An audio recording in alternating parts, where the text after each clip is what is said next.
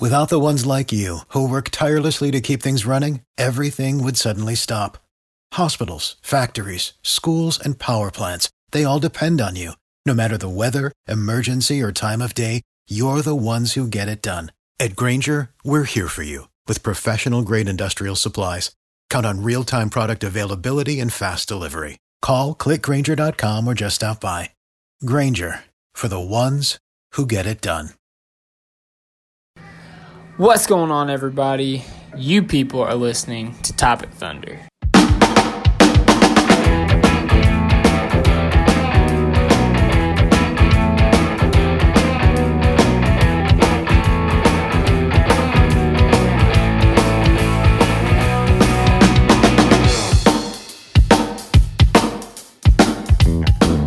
All right, welcome everybody to our latest weekly episode of Topic Thunder. I'm your host, Dylan Huntsinger of Thunder Chats Podcast, and I'm joined today by three of my co hosts. Uh, first, joining us from the state of Nebraska in a cutoff t shirt, Matthew Mullins. Matty Mullins was crackalacking. Not a whole lot, man. Just uh, another week, and I'm uh, happy to be back on with the fellas. So uh, let's get this thing rolling. There we go. Also joining us from the city of Seattle, he is not sleepless. He is Stephen Dolan from Thunder's Intention. Stephen, what's up? Hey, we won a game! Hooray! Go we can be happy. We can be happy. Hooray! Maddie literally just snapped his fingers. What the heck? All right, and joining us again, back from the dead, Alex Roig from a closet. Alex, what's up, man? What's up? What's up? How's everybody doing? Damage done. Go Red Sox. Another championship under our belt, baby. Whoop whoop. Yeah, he had to just get a get a little brag session in for his baseball team winning the World Series. So Oh, congratulations to oh, baseball. Oh, okay. Baseball. Gotcha. you. Yep, Stevens. Steven doesn't know sports unless it's Thunder basketball. We've established this. Big Blue Nation. We all know. Stop it. I was really waiting for him to be like, "Who? What's that?" All right. Anyways, Now I'm playing the mind games. Now I've got you thinking I'll say it. and now you're saying it. Yeah. that's some Popovich stuff right there, man. All right, so we're gonna go ahead and get into our first segment, and it is a segment we introduced last week on our weekly, and it is called Thunder Grumbling. Let's get ready to grumble. Mm-hmm. All right, guys. So I've I've got a little bit of grumbling to do here, right? So for the listeners who can who have listened before, our audio quality is going to take a little bit of a spike today, and it's my fault. Uh, we have to use Skype because I can only use one device because I am currently without Wi-Fi. This is how it come about. All right. So I'm supposed to move to Richmond, my hometown. Scheduled to have my service turned off this past Saturday because that's when was going to move. You don't want to pay for service if you're not there. Am I right? Sure. All right, I'm right. Cool. You're right. So I realized that my move out date got pushed back to November 30th. So I called and told them that. And they're like, all right, cool, cool. Well, you know, we'll fix it. I'm like, awesome. So I wake up Sunday, and guess what? You you couldn't check No Wi-Fi. the scores of the college football games? I have no internet in my house. No internet at all. So I called them, and I deal with automated messages for about 30 minutes. Just, Mhm. just going through the runaround. Mm-hmm. all for them to say, we can't actually do anything for you right now. You have to call the sales department tomorrow during business Yeah. hours. when you All right. don't need it anymore. Yeah. So so I call the sales department this morning. You know, they're in Oh, business okay. hours. And I go through the runaround again. And they're like, okay, yeah, cool. We, we can fix that for you. Just hold on one second. I'm like, all right, cool. Click. They hang up on me. Are you freaking kidding me? At this point, I'm starting to get really upset. So I call back, and the automated message was like, "How can we help you today?" And I say sales because I know I have to get to sales. They're like, "We'd be happy to set you up a new service." I say, "No, I'm tired of freaking automated messages. Just let me talk to somebody at your sales." so, so I yelled at the automated message person. Did you click the zero button? I, I I've done that a million You times. tried it? Okay, okay, AT&T. All right. All right. So th- this has come to an end, Work right? Okay. So I get on there with the person. They're like, all right, so what we have to do is we have to send a new technician out there possibly change out your equipment. We have to run a new credit check. You're not going to have any of the promotions you had on the account. And so I said, so you, so you, so you're telling me that I have to do all that for a month, another month of service after this was your fault? It was messed up in the first place. And they said, yeah, pretty much. I'm like, all right, just keep it. I don't want it. So here I am. this is going to be a problem for the next month. Exactly. I'm sorry. That's I- So just, right now So- you're saying you're married without a Wi-Fi. Oh my gosh, Maddie Moles, why? But um, I have a. I'm gonna have a new another thunder grumbling segment after you're done about that joke. I tell you what, I mean, this, Okay. this is this is a uh, that's a universal grumble because whenever I go somewhere and not even like let's not let's not say Wi-Fi, whenever the LTE is not working, it is a a drag on my life whenever that's not happening. So I can't even imagine not having any Wi-Fi in your in your own abode. That's horrible. Yeah, man. I mean, and you know, we got two kids. They watch Netflix. They can't watch Netflix now. It, it's a nightmare. You might have to actually talk to your kids now. Oh. Uh, all right, boys. Anybody else got anything to grumble about besides the fact that I'm going to be without Wi-Fi for a month? No, man, we just won. I'm I'm happy despite your troubles. All right. Well, hey, we're we're going to get to that in a second, but first, let's touch a little bit on the NBA in general. Um, the, the big news coming out today and uh, a couple of days ago involving the Cleveland Cavaliers. First of all, Tyronn Lue, head coach, gone after an 0 6 start. Not very surprising. Hold your thoughts on that. We also learned today that Kevin Love is going to be out for at least a month with a is it a broken toe or is it just a toe injury? A very just a vague. yeah, toe very injury. vague. Toe injury. All right, so obviously I said the Cavs are 0 6 with a healthy Kevin Love. They're going to be without Kevin Love for a month, and they don't have a coach. I think they said Larry Drew stepping up for Tyronn Lue uh, in the short term. What do you guys think about the state of the Cavs right now? Dumpster a state of fire. Dumpster fire, state of emergency, Stephen Dolan? I, I think that about sums it up. That's I horrible. mean, That- they came into the they came into the season with touting the expectation that they would make a run for the playoffs, and it didn't seem that crazy. And I mean, Kevin Love's really good, and he's been pretty good this year, right? So Yeah. far, they got new the new guy, Collin Sexton, a stable of veterans that LeBron may have been propping up to look like decent basketball players. I think that actually can graduate from the may have been at this point to definitive. Uh, and now you're missing Kevin Love for a month. Like, hey, might as that toe that toe injury might as well linger through the rest of the season if you're a Cavs fan, right? Most definitely. That's uh, like I, you know, I, I think I said this in the uh, the preview uh, whenever we were previewing the teams. It's that this team was made literally for LeBron, and with LeBron not there, this team is lost. This team has absolutely no identity at all, and so now without Kevin Love, I think I think maybe here's I mean here's a little bit of a partial hot take.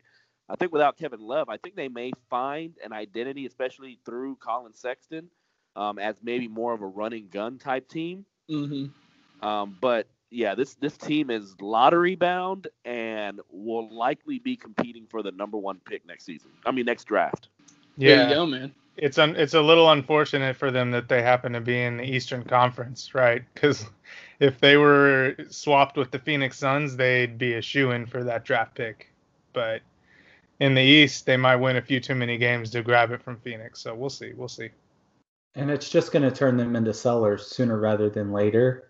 Mhm. So guys like Kyle Korver, for instance, could be on the market sooner rather than later. Mm. And a team that is not shooting well from three might be interested in picking him up and acquiring his services. And also, Kevin Love might be more of a trade piece, and maybe they don't rush him back uh, so that they can move him for, you know, potentially a, a borderline playoff team, similar to what the Pistons did uh, in acquiring Blake Griffin last year. Yeah, and I don't think they can trade him until mid December or mid January, one or the other. So, you know, uh, medical reports aside, this might have been a good time to shut him down for a month. Yeah, Yeah, and I actually had a lot of people in my mentions talking about trading for Kevin Love. And to me, guys, I mean, the best way I had to put it is Kevin Love's basically a super Patrick Patterson um, in terms of the role he will play in this team offensively. And he makes a lot more money than Patrick Patterson, and he carries a lot more injury baggage than Patrick Patterson. Um, I was one lobbying for Kevin Love to come on this team just because his connection with Westbrook, his ability to space the floor. But from what I've seen for these uh, five games in the Thunder and six games for the Cavs, I, I think we should punt the brakes on it. I'd take him, but I don't think Steven Adams would be on the table for him. Yeah. And and and it would be really really tough for us to match that salary without I mean- sending Adams out. It would probably have to involve Schroeder, Yeah. Patterson, and Abrines.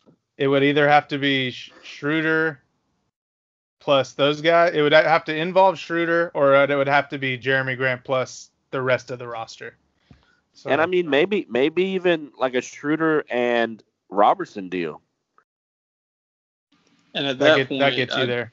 That gets you there. Yeah. I, That's I enough. don't know if I want to do that. That that might just me. That might be just me, but I I don't know if I feel that. I mean, And- and at that point, we would have to flip some of the bigs, some of the power forwards to try to get a another guard.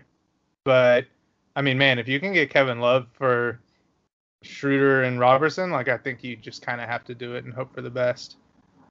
And like, I, I don't want to go off on a tangent. This is just Yeah. you know this this may be just my uh, pessimistic view, but seeing how how bad Jeremy Lin has played uh, this season, man, my my prospects for for Roberson even even coming back to being the type of player that he was this season at least.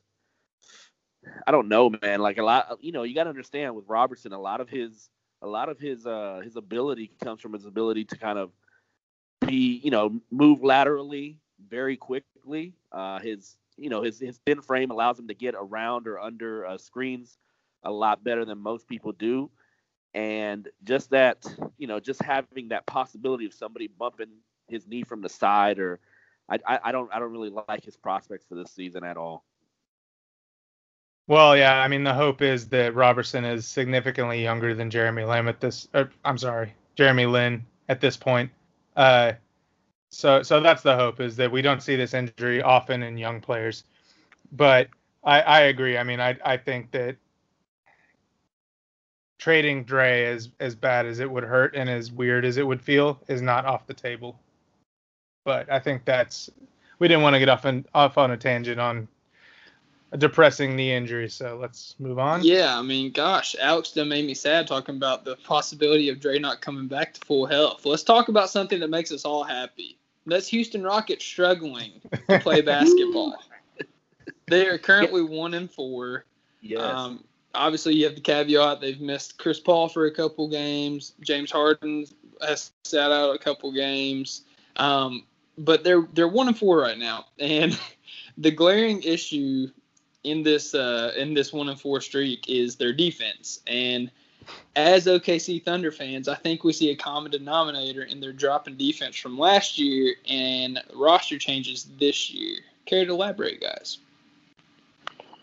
Hmm. James Ennis, I tell you, he messes up everything he gets on. It's supposed to be the difference maker, man. Yeah, it's just really funny that you've been seeing these reports of the fact that they're really having to struggle to figure out how to rework their constantly switching defense from last year to keep from switching now. Trying to have to do some interesting things with Capela with pick and roll coverage to keep switches from happening because it turns out when you get a guard isolated on Carmelo Anthony, they tend to score a lot.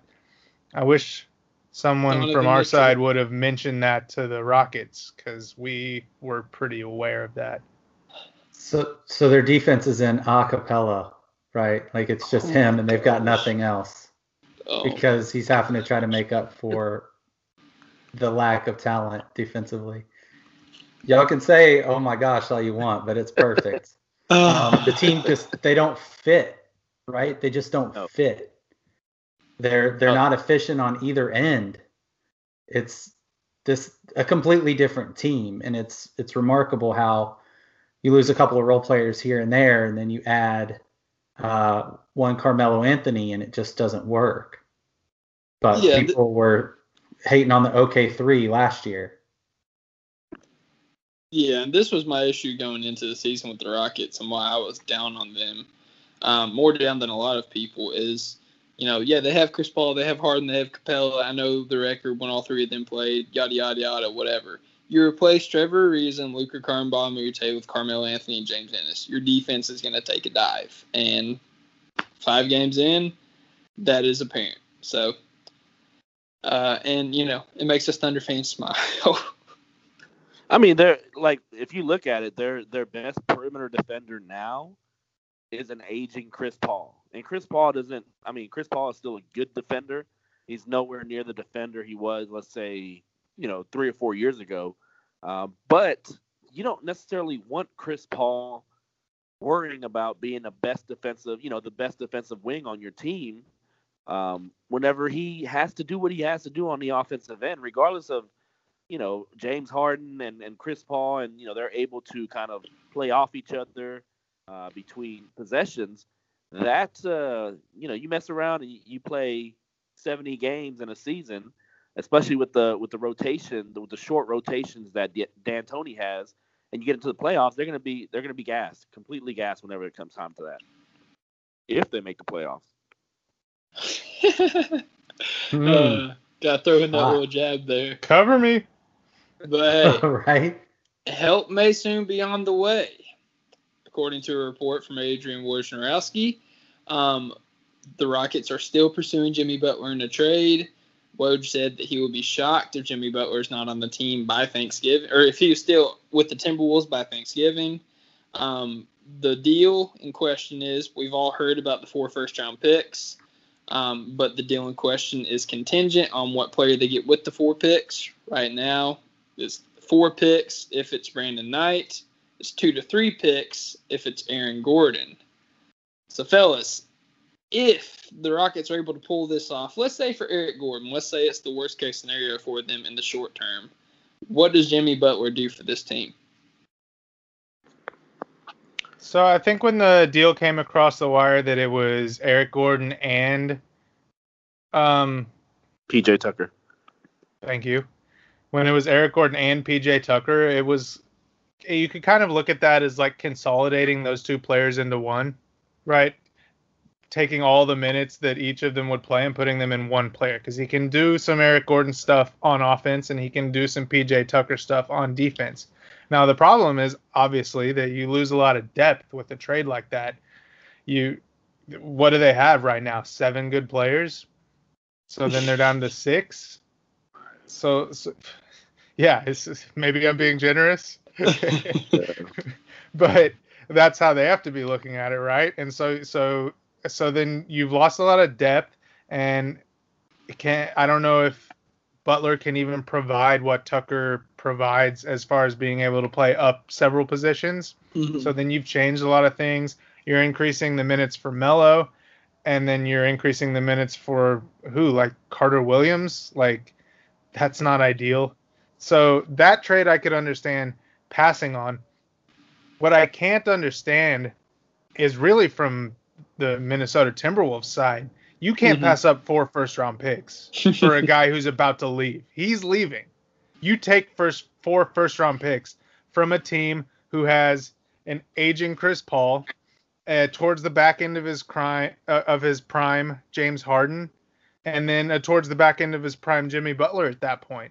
Like four first round picks from now, you're gonna end up getting a first round pick from the Rockets in like 2025 or 2026 or something. Like that could be a really really good pick. And you Yeah. have young players. Like you gotta you gotta play for the future. Like I they can't be passing up this many first round picks from a team with old players. They can't be doing it. This is this is the this is the problem when your coach is your GM. He's not only fighting for his job, but he's he's fighting for the for his job, and he's also looking out for the present, not for the future. But aren't they taking some of those responsibilities away from Thibodeau? Um, I I've heard that they're just wanting him to focus more on coaching, and now the owner is stepping into it a little more. Um, also, that is if all four of those first round picks convey to be first round picks, right? Theoretically, they might I, not convey.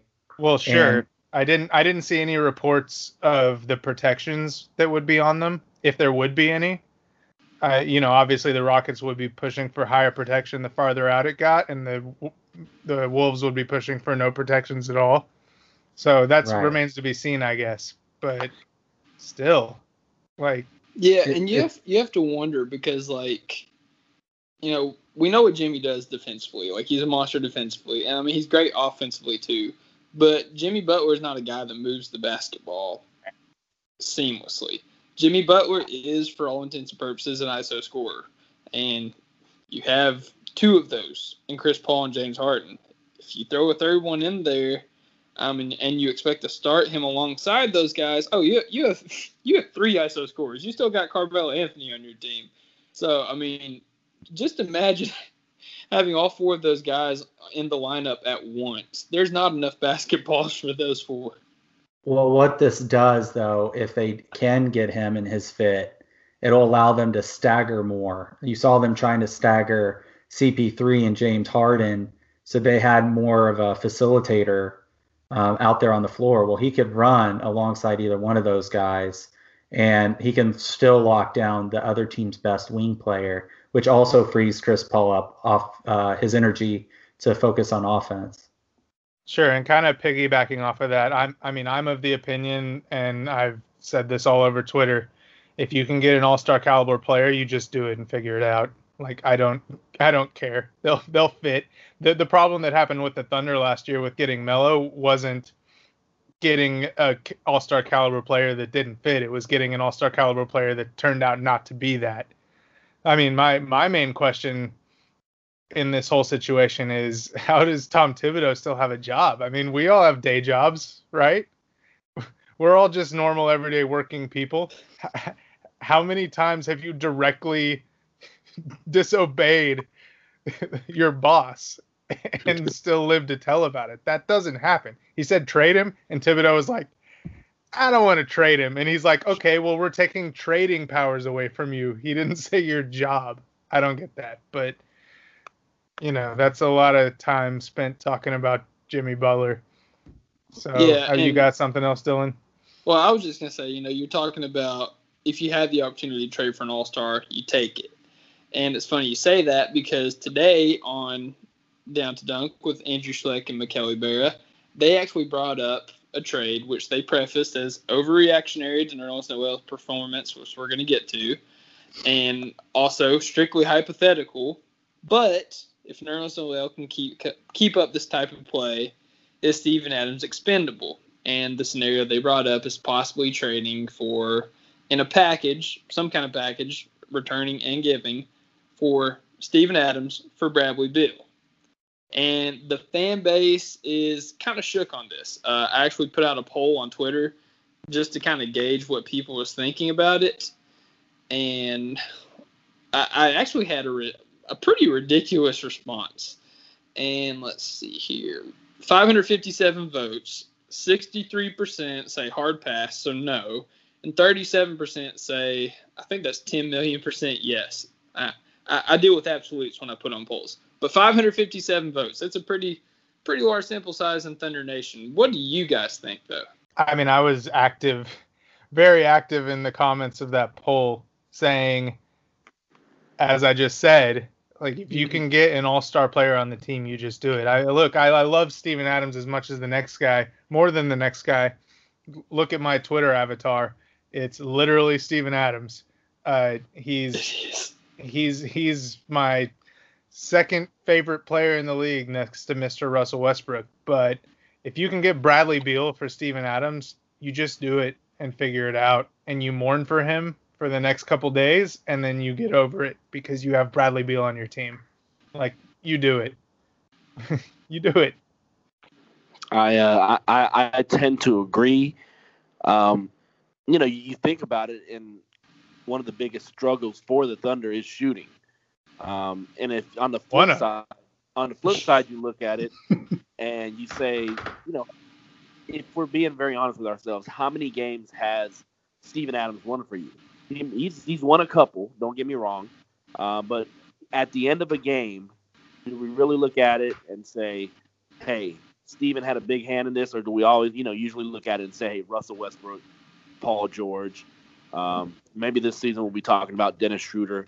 Um, so I, I think I think Steven Adams is a is a very highly paid, great glue guy, a great uh, defensive guy.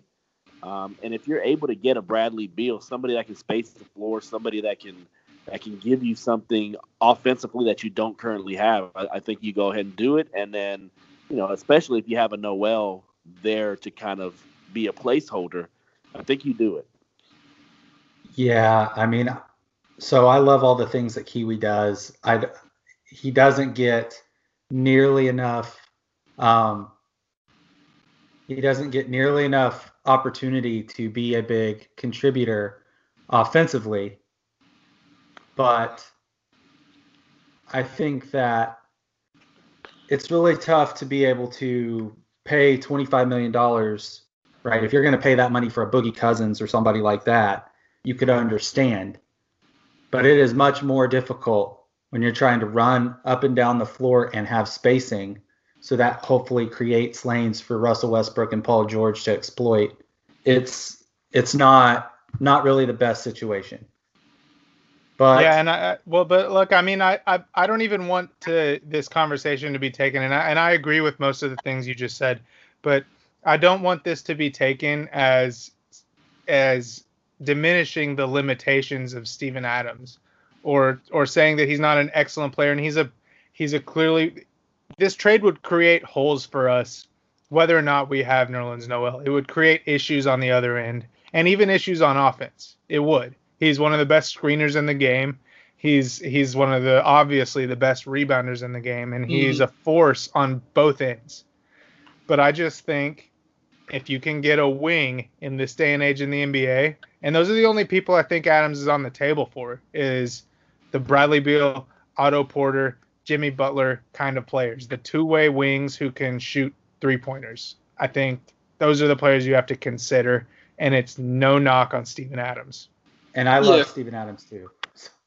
Yeah, for sure. I mean, we we all love Steven Adams, but I, I think a reason this deal is like extremely possible. You know, we talked a lot about OKC side. Look at the Wizards side. I mean, Mhm. they've got John Wall, who's a great pick and roll point guard. You give him Steven Adams, who is a phenomenal pick and roll roll man. Like they're gonna make some noise, and you know Steven Adams could you know help him or help that team defensively as far as physicality goes. Because right now they have Dwight Howard. Dwight Howard hasn't been able to play much. They got Ian Mahinmi. He's not much to write home about. So I think the deal makes sense on both sides, but I also understand why you don't want to make the deal. And don't don't discount the familiarity familiarity in coaches. So Bradley Beal, the Donovan connection at Florida, and then True. Scott, yeah, Scott, Scott Brooks and the Adams connection, you know, at OKC. So don't discount that. I mean, if, if, if you know, and this is completely hypothetical, but if there is to be a uh, an honest hypothetical trade, it would be something like this. And there's history, or, or there's, you know, there, there's histrionics around it for both players. For sure. I mean, hey, that's that's a new wrinkle I didn't even think about. So, Alex Roy bringing the fresh takes. And the history. So wait, so so if so so we made the we made the lopsided trade with the Magic and then brought Rob Hennigan back on. So are you saying if we make this lopsided trade with the mat with the Wizards, then Scott Brooks is back next year? I hope not. Our coaching situation is Just connecting dots here. Yeah, Just our- connecting dots. Our coaching situation is not something I want to bring up right now. Yeah, let's not. Let's not. All right. Well, hey, well, let's get a little bit more into talking about our team. We did, in fact, play two games um, since our last podcast, and uh, there's actually a little bit to talk about. So, what do you guys think? Think it's time to hook up the TiVo? You don't need to explain to me why you need TiVo.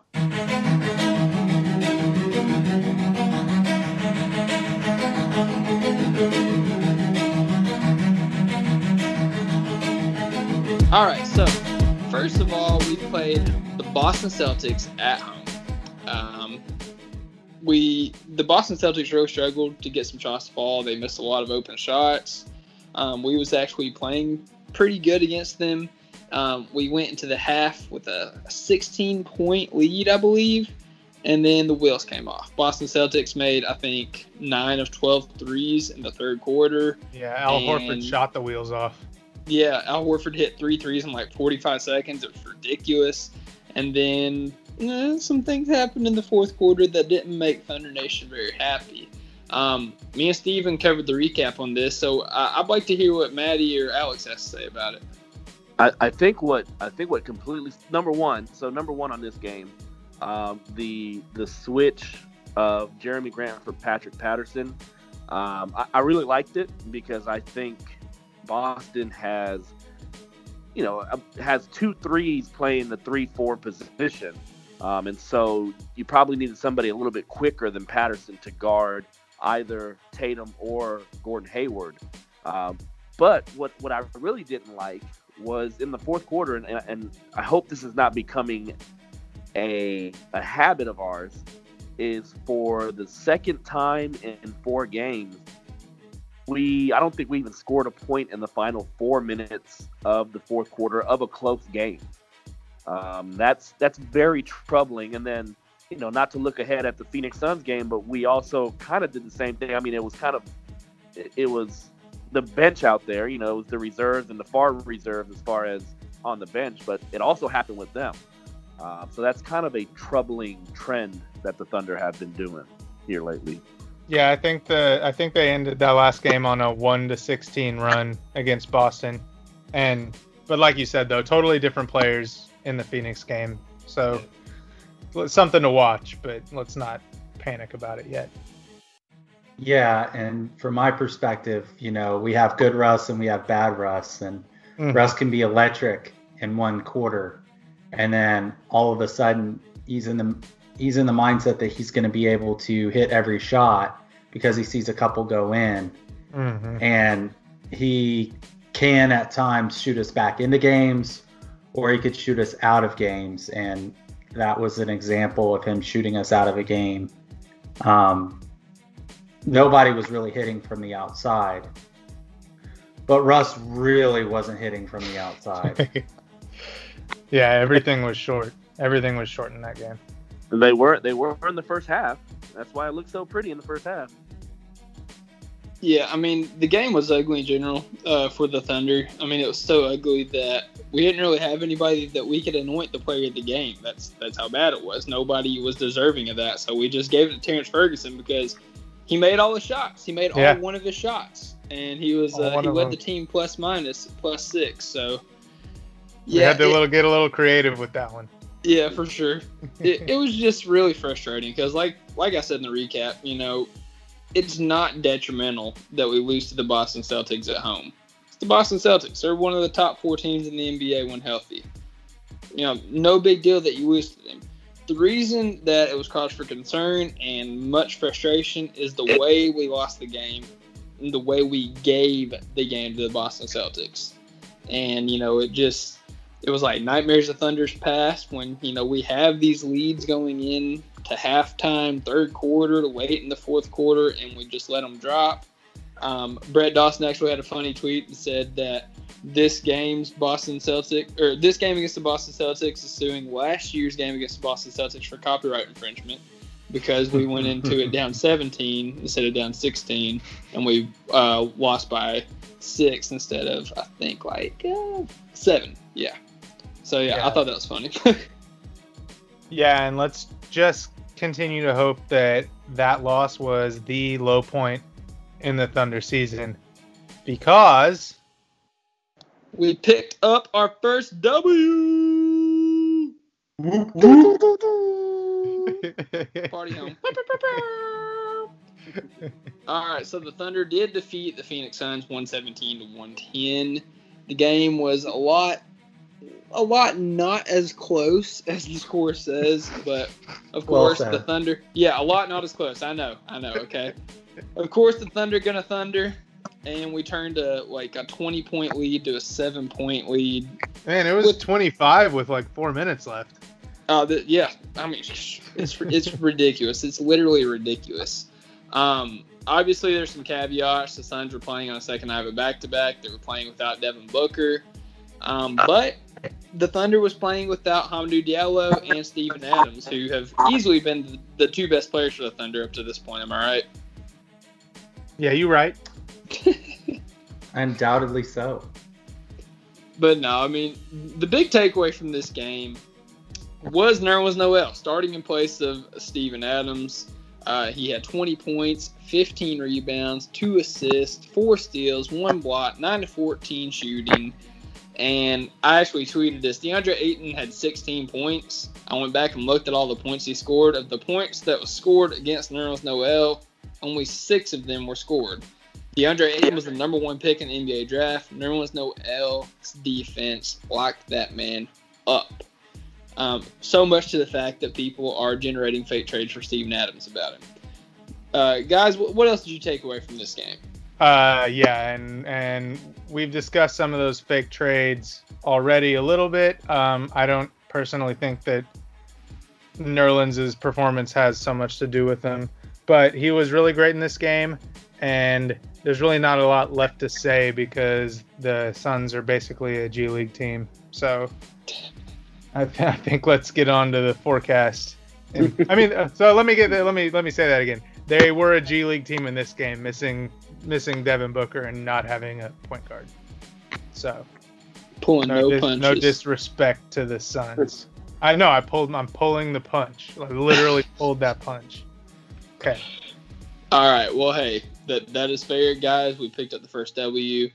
We got three games ahead, and let's look ahead to our three-game forecast.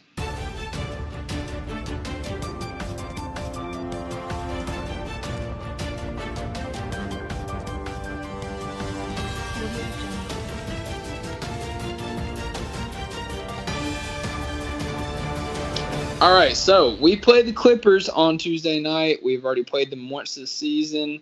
Alex needs to go. He is uh he's taking a, a short break here to podcast with us, so his time's ran out. So we're gonna clip the Clippers and jump to the Hornets. So, at the beginning of the season, what did you guys think about the Hornets? Bad, bad team, bad. So they're they're currently three and four. So you would think that they are are going along with our predictions because I thought they were going to be bad too. But as I kind of deep dived into this team, it's they're a weirdly good team. It's it's kind of it's very weird. Like so they have four losses, and three of those losses, when you combine the points that they lost by, it's five points they did lose by 21 to the Toronto Raptors in Toronto. Uh, but if you take that loss away, their average margin of losing is 1.7 points. Um, so losing losing by 1.7 in those six games. in those three games, and the other three games that they lost. Oh, okay, okay. And so five five of their first seven games have been on the road. And if I were to tell you what is the who who's the number one team in the league in three pointers made before today, because I, I think I don't know if you guys have seen, but Klay Klay Thompson went nuclear, and I, I think he made like 15 three pointers by himself in this game. Um, but before tonight, guess what team was the number one team in three pointers made? I mean, at the risk of just guessing it because of where you're leading us, I'm gonna guess the Pacers. Uh, of course, yes. No, it's the Hornets. The Hornets have made 91 threes so far this season, so they're number one in the league. Um, so, you know, when you look at this team heading into the season, I, I didn't think, you know, I thought it was going to be Kemba Walker and the, you know, and, and the other guys, but it's it's been, you know, that I don't know who, who their new coach is. I know it's not Steve Clifford, um, but whoever it is, they're doing a very good job of getting this team playing like like teams play nowadays, shooting a lot of threes um, spreading the wealth around. Uh, so they, you know, Kemba's killing it this season. He's averaging 31.7 points. Um, and then they have literally nine players uh, that have played at least six games that are averaging between 11.4 points and 6.8 points. Uh, so they're they're a deep team. They're spreading the wealth. Um, it's Kemba, some shooting guards, Lamb and Monk, um, Malik Monk, BBN. Um, and then you have a couple big wings in Batum, MKG, um, the rookie Miles, and um, yeah, and those three guys. And then MKG is also BBN. Just seeing yeah, there we go. Um, and then their center position is just basically tall guys that maybe can space the floor a little bit, maybe can roll to the basket, but they're not really that big of of what they do on offense. So it's kind of weird. They're they're they're they're a weirdly good team, and it kind of worries me as far as when the Thunder play them because what they do good, the str- the Thunder struggle defensively against shooting threes, um, guarding that one guy that can get into the paint, and Kemba. Kemba's Kemba's been killing it this year. Um, Yep. So I am a little bit worried about this game. Um, it's on the road for the Thunder, and so the Thunder come away with a loss, it would not surprise me at all. Yeah, and I saw a tweet a couple days ago that said that Kemba Walker's leading the league in pull up three pointers somewhere in the mid 50s, and that the next closest player is in the mid 30s. Yeah, Like, so he's taking a ton of those, and that's going to be on Russell Westbrook. So we'll 30 see. thirty-two percent of their threes are unassisted, and There they're you that, go. that's number two in the league. That's Man. pretty crazy. Yeah. So it's going to be a lot. There's going to be a lot riding on our on the ball defense, specifically against the point guard. So I hope somebody flashes those stats to Russell Westbrook and tells him that he can't do it. They're they're almost going to have to defend this team like they do the Warriors. As crazy as that sounds, they almost have to defend them in the same way. Right. Yeah. Uh, it's uh, James Borrego, who uh, was his assistant with the Spurs last year. And he specifically said in the offseason he wanted to get out and run and gun and have up up tempo. And he noticed that uh, under Clifford they didn't really get a lot of easy shots.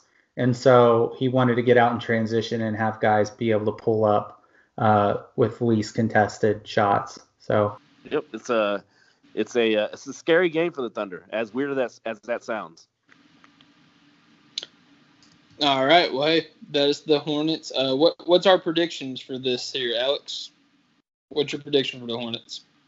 I I think All right. Wait, could- how about this, Alex? How, how about what's just your prediction for the whole for the whole week?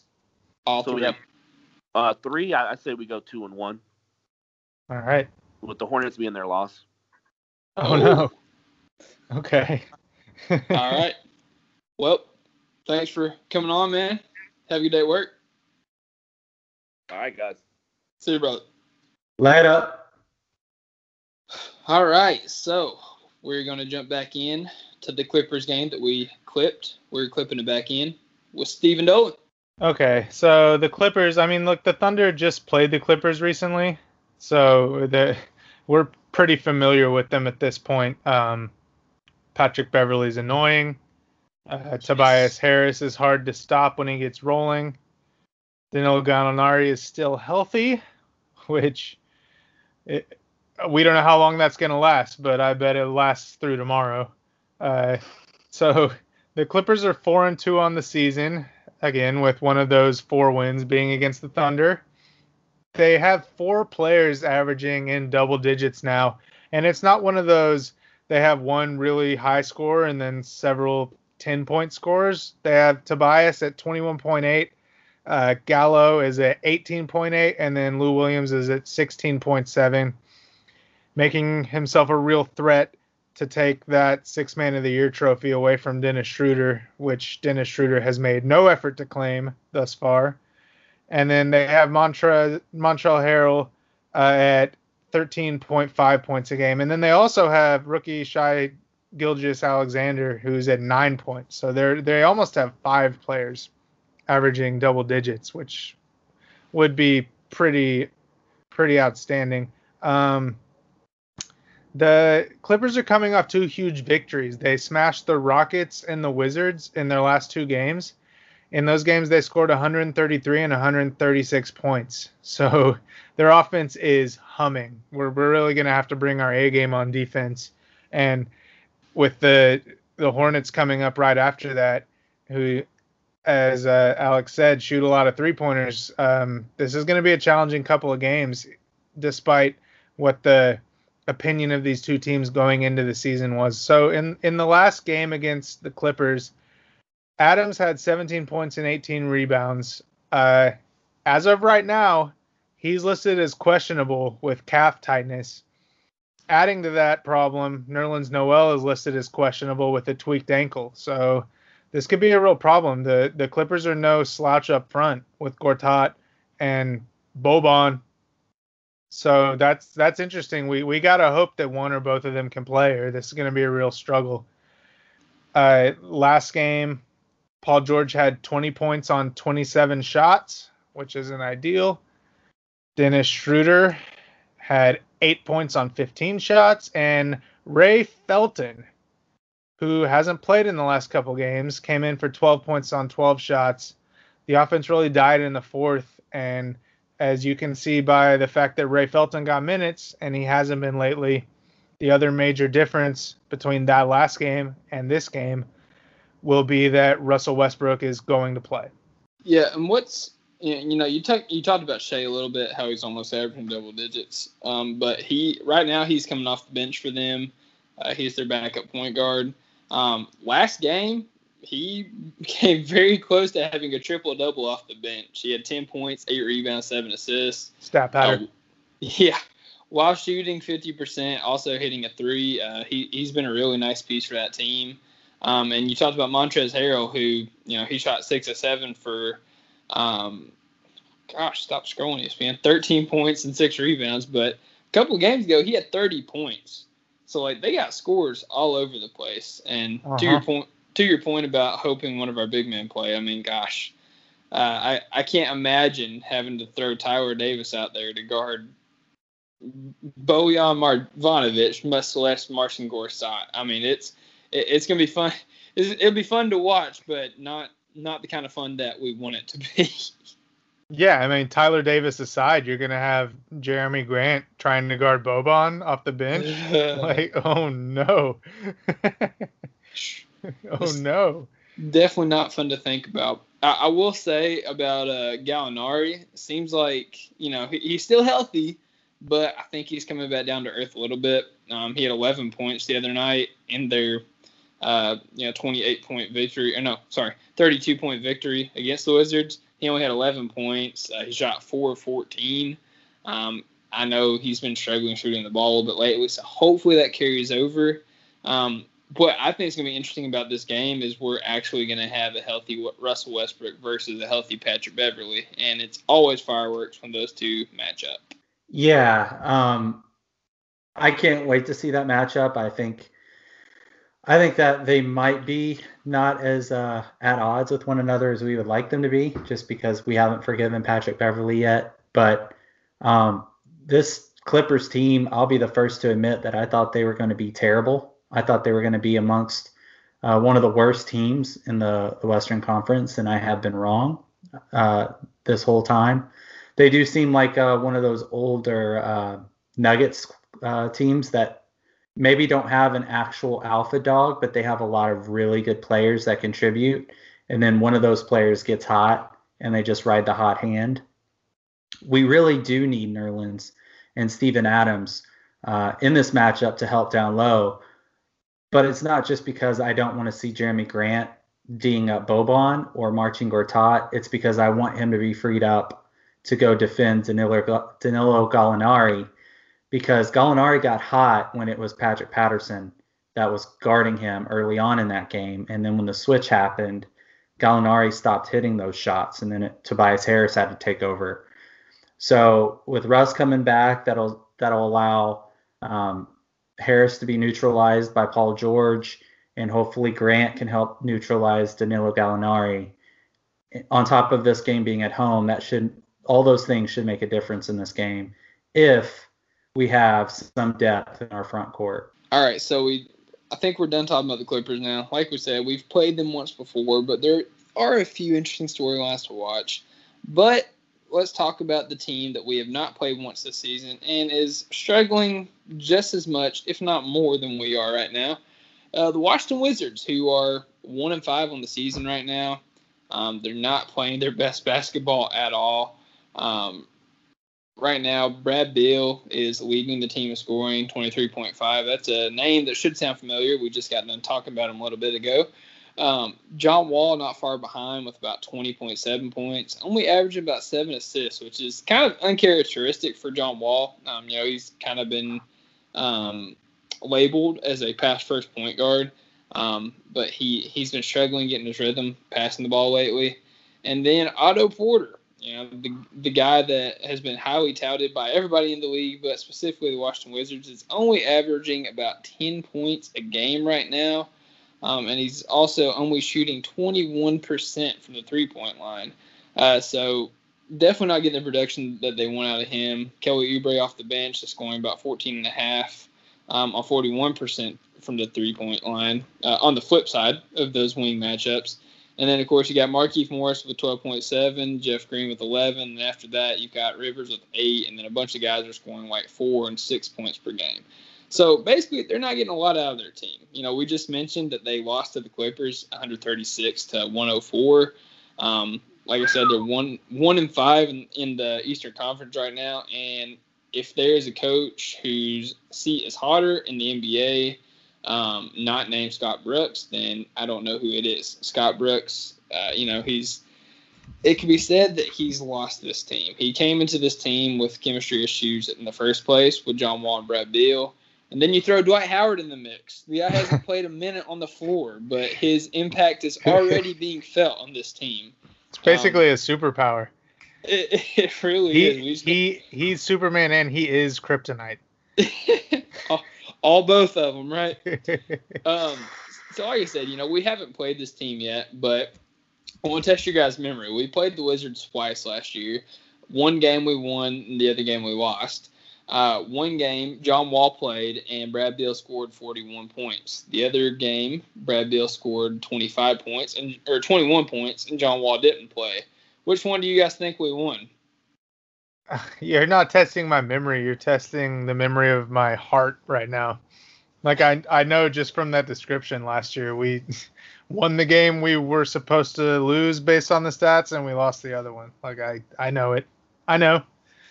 Yeah, I mean, like I said, you know, Brad Beal went off for 41 in that game, but Westbrook, not to be outdone, went off for 48 in that game. It was huge mm-hmm. down the stretch. That was one of our only wins in the uh, the hated gray jerseys. And then, of course, the Wizards. Hey, game. no, they're pretty good, man. they grew on me. I don't think it. I don't think they get enough credit for. That was an attempt to go toward a tornado pattern, which is something that the the franchise has always avoided for obvious reasons. Yeah. But that swirl around the storm gray jersey, that was a tornado attempt. So like they're dipping the toe in that water and let's hope they go further into it later. Hey, I, I think it looked a lot better when it was on the players instead of just seeing it, you know, the designs. I didn't love the designs. I thought the colors were weird together, but the yellow OKC was too small and also it didn't need to be yellow. That was yeah. that was the downfall of that jersey. But other than that, I really liked it. For sure, for sure. Yeah, not not to talk too much about the jerseys, but you know, um, the other game uh, in which we played at Washington, uh, and it was a six point um, defeat. Um, so that that probably has something to do with it, the home and away. And this game, lo and behold, guess what? It's at home. So the Thunder coming off a victory.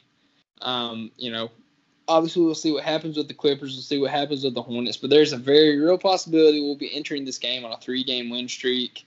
Hopefully, uh, you know, we can block out all the noise. We can go in. We can take care of business. We can force some turnovers on Wall, who's averaging three a game right now.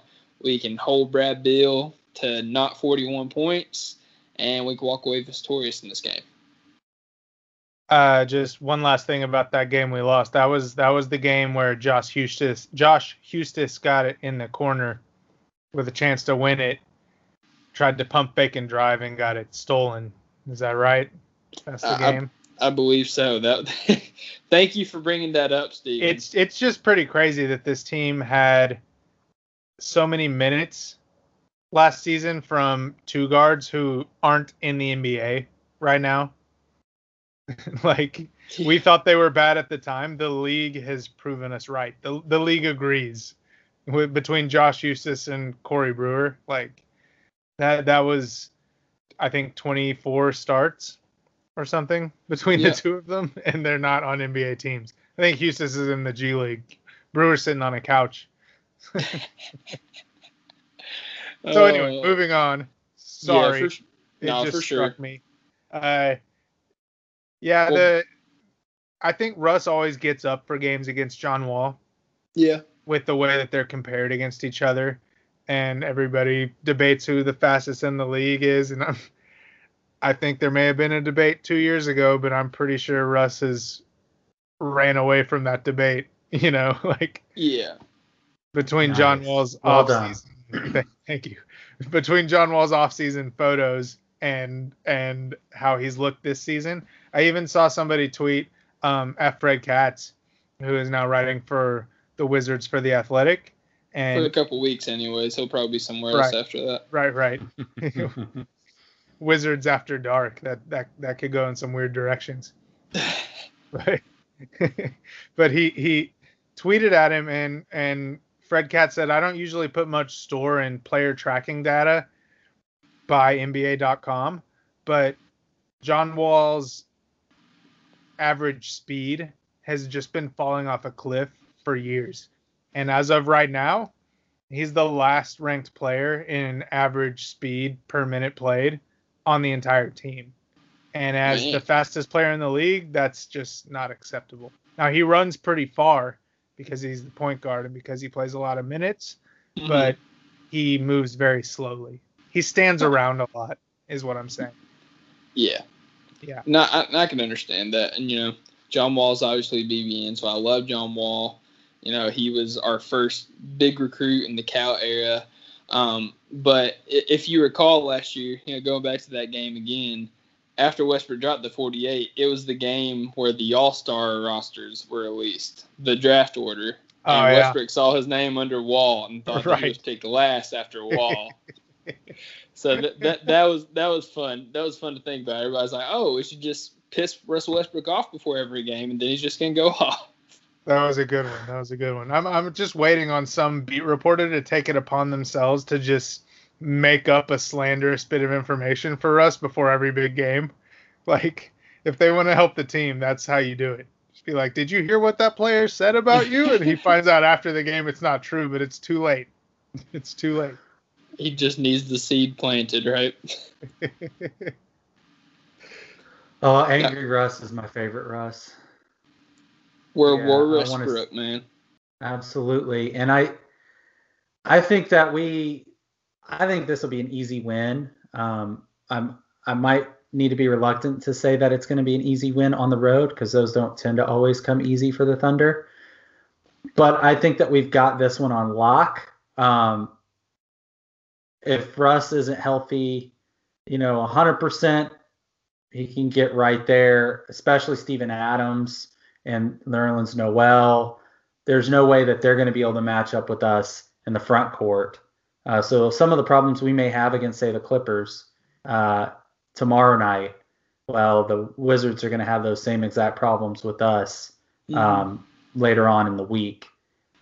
So I I think this one's going to be an easy victory for us. I think Russell Westbrook gets a triple double. Um, I I think Paul Ooh. George probably gets 30 himself in that game as well. So it's it's going to be a good get right game for us on the road. I mean, look, other, than the free throws, I think there's a solid chance that Russell Westbrook having a sore right shoulder might actually be a good thing for this team. like, Hmm. he took zero threes in the last game after being like, I might not play because my shooting arm's sore. Mm, But this is the man that had a dent in his face and then proceeded to turn around and play the next game. exa- I'm saying it's a good thing. I'm saying it might be a Right. good thing. Just it, he might not feel comfortable shooting three pointers. He was super aggressive in that Phoenix game, driving to the rim. Yeah.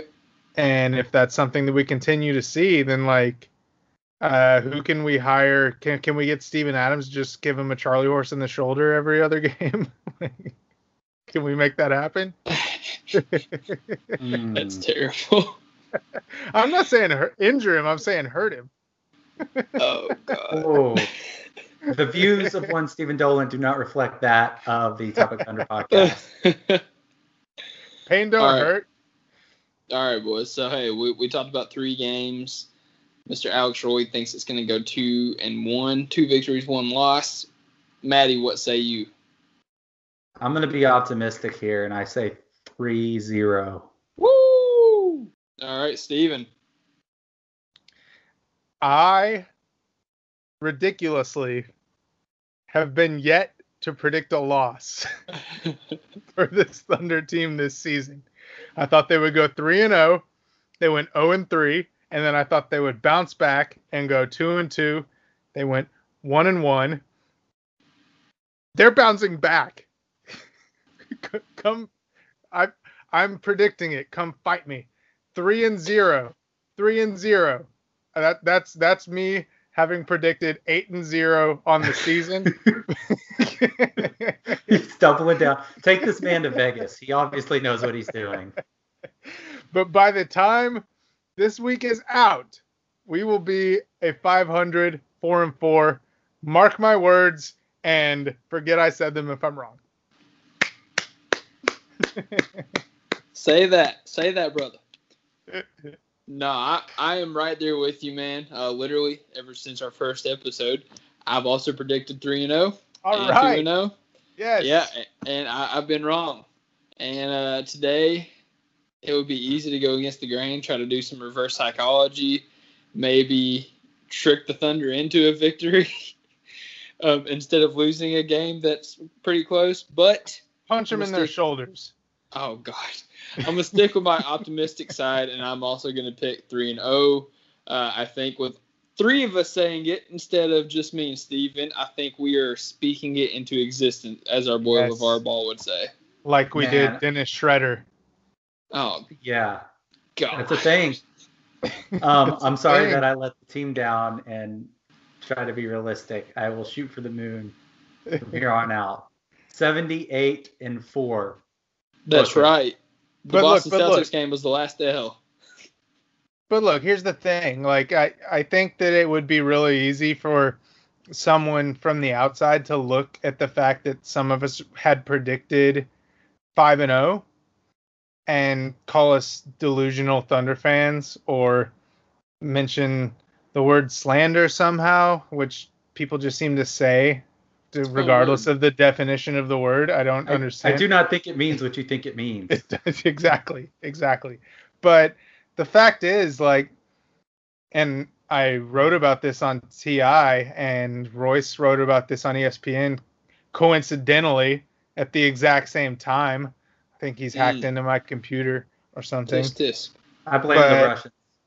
by blowing the Royce Russian Young. Yeah. Oh god.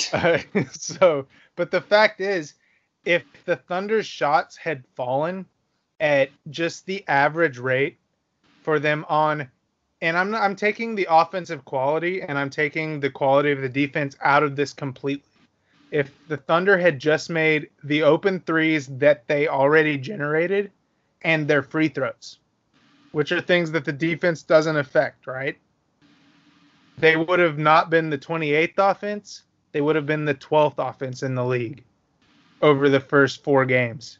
So, like, while we seem like delusional Thunder fans for predicting that they would win those games, if they had just made their open shots at rates average for those players, not at league average rates, like at, at rates average for those bad shooting players, they would have won all or most of those games. So, like, the offense is good. The offense will get better, and the shots have been good, and they will fall, and we've seen them start to fall. So, I think we can continue to expect that. But that's Yeah. not as sexy as saying hashtag fire Donovan, right? Right. True. True. Because he, he's out there trying to trying to contest shots, making the players miss the wide open ones. Uh, yeah. uh, Welcome to Twitter. Fellas, I gotta kind of go off script here for a second. I, I kind of got a hot take here, so All right. Co- cover Uh, him. cover me here. All right. So Russell Westbrook's played in three games, correct? Yes. He's played in three games. Uh, in those games, he has yet to average a triple double. Um, in in the first two that he played, he was two assists shy, and in this last game, in which we won, uh, he was one rebound away and three assists away. Wait, but Now- what's his average though? Well, right now he's averaging 22.7 points a game, 12 rebounds a game, but just 7.7 assists. Now, as I said, he has 8, 8, and 7 assists right now. Um, like I said, this may be a little bit of a hot take, and I know I myself have been one who likes to throw the record of the Oklahoma City Thunder whenever Russ Westbrook gets a triple double.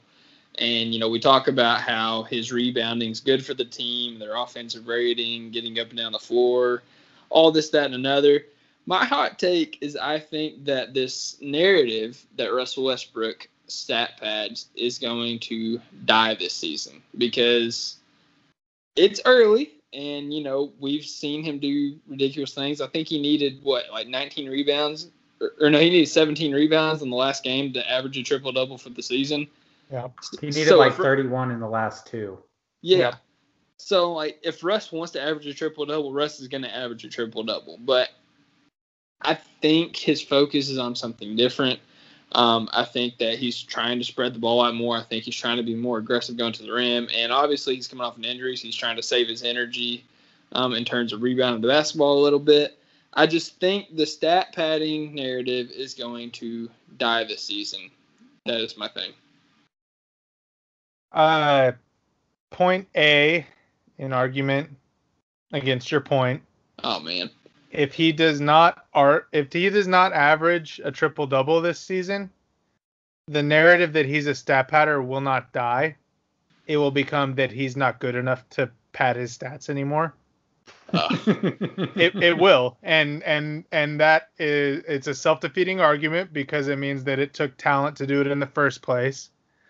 But that's going to be the narrative and you know it. he can't win. He, he can't. No, he can't. And it's it's none of his fault, but that's true. Point B is if he fails to get a triple double average this season, it will not be because of assists. It will be because of rebounds. And this falls back into what I was saying a moment ago. Like Russell Westbrook had eight assists going into the fourth quarter, I think, of that Celtics game hmm And then and they nobody and then he got no more because Yeah. nobody made open three pointers. Assists require people to make open shots. So Yep. his lower assists, and we know that he creates most of the offense for this team. His lower assists will happen when people are failing to make wide open three point shots. They will fall, and he will receive an assist when they fall. Well, I mean, Russ really doesn't elevate the players that are around him. He doesn't really make them better, right? Yeah. I mean, if you listen to 13 year olds on Twitter who are Golden State fans, that's that's the definite response you get. So I don't know what to believe anymore. Yeah, for sure. Well, hey, let's let's move on from that. Sorry, I went off rails there for a second, guys. It was just something I was kind of thinking. All right. Well, the uh, the next segment that we're going to go into is the Academy Award goes to Josh Jackson for the most outlandish flop that actually turned into a charge call. Congratulations, Josh Jackson. You suck. It's the famous Josh Jackson. Oh wow. Josh Jackson. Throwback. R.I.P. R.I.P. R.I.P. All right, but for real, the Academy Award, the Academy of the Award, the Academy Award for the Player of the Week goes to.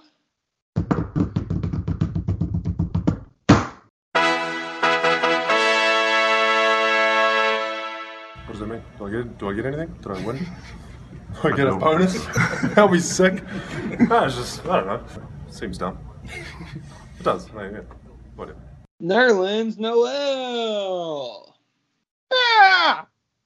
All right, that that was a lot more excitement than I expected. All right, so in the Boston game, you know, he he didn't do anything to write home about. You know, in 15 minutes, he scored seven points, four rebounds. He had a block. He only missed one shot, shooting three or four.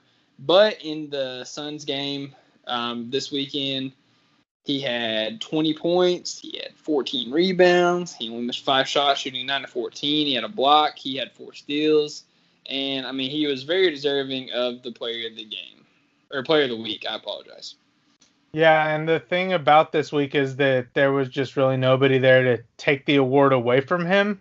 Like, th- there just wasn't anybody who smashed this category. No Daniel Day Lewis or Meryl Streep was to be had this week. So, so Day Lewis. well, he wins every time. It's like Russell Westbrook on a normal week. True. So Get- for the week, he averaged 13 and a half points, eight and a half rebounds, uh, a block, and two steals. Uh, which you know that's that's pretty good. Uh, he managed to stay out of foul trouble. Um, I, he was just really impressive, and he was really dominant. And the fact that he was pressed into action at the last minute in the last game was pretty amazing that he was able to still put forth that sort of effort while not knowing that he was going to have to face uh Ayton, you know, like a lottery pick. He didn't know he was going to have to go against that. He thought he was going to get the backups back up on the on the Suns, and instead he had to go against a lottery pick, and he totally owned him as as well as owning Tyson Chandler on that one crossover. So Boy, driving him all the way to the rim. So it was I mean, great. We, we've it was talked great. a lot about Nerlens Noel this entire podcast, but our very own Matty Moles has a uh, has a surprise for honorable mention.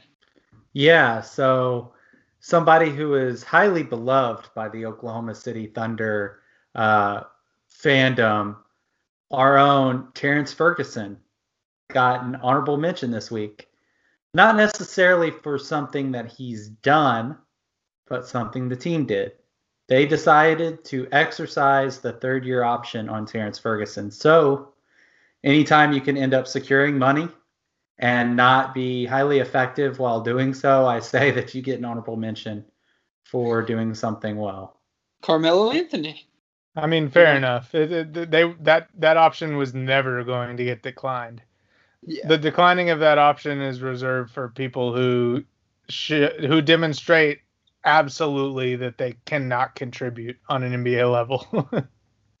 and and whatever Thunder Twitter would have you believe, that's not been the case with him yet. Absolutely, man. All right, well, that is that's our podcast, guys. Uh, I will add that we did tweet out to our followers asking them what we what they thought our record would be in these three games. Um, so far, fifty-seven percent are saying leaning three and zero, so our fan base is optimistic. Right behind that's two and one. And there's a small contingency of fans that are saying one and two and zero and three, but as we normally do, we'll we're just going to dismiss those as salty Warriors or Rockets fans. Yeah, and let's hope there's not a point where one one of us on the podcast has to shift to being the pessimist out of a desire to win. Let, let's hope that we keep being able to predict these undefeated weeks with some sort of hope. Can't be me. Can't be me. Well, I'll I'll be negative enough for all of us. So there you go. Except for this week, we're going three and zero, baby. yeah, Daggone yeah, right. yeah, yeah. Speak it into existence. All right, with In that the being shredder. s- Oh gosh. Start the Spaniard. Hashtag start the Spaniard. we're gonna we're Yo, gonna and can we just say- going. Can we just say how great was that watching PG give the the beard rub Oh, after hitting so the half court three?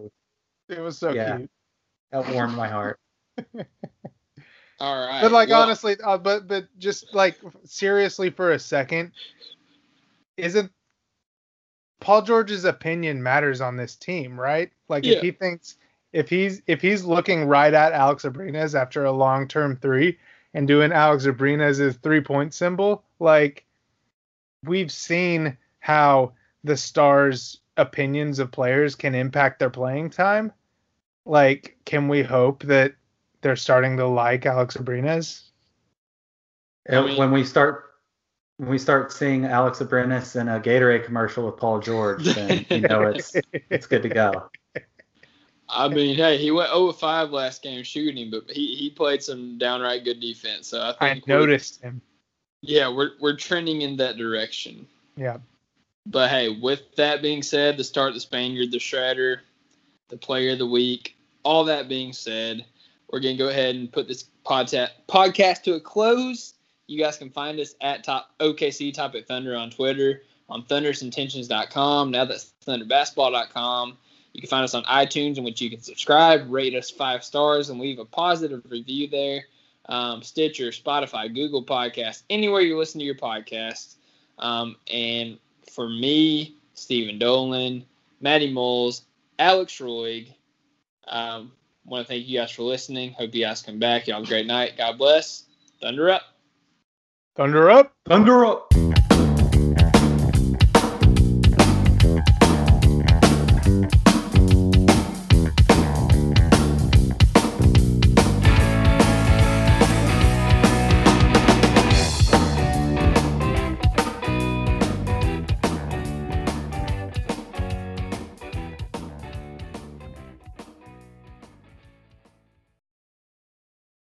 Without the ones like you, who work tirelessly to keep things running, everything would suddenly stop.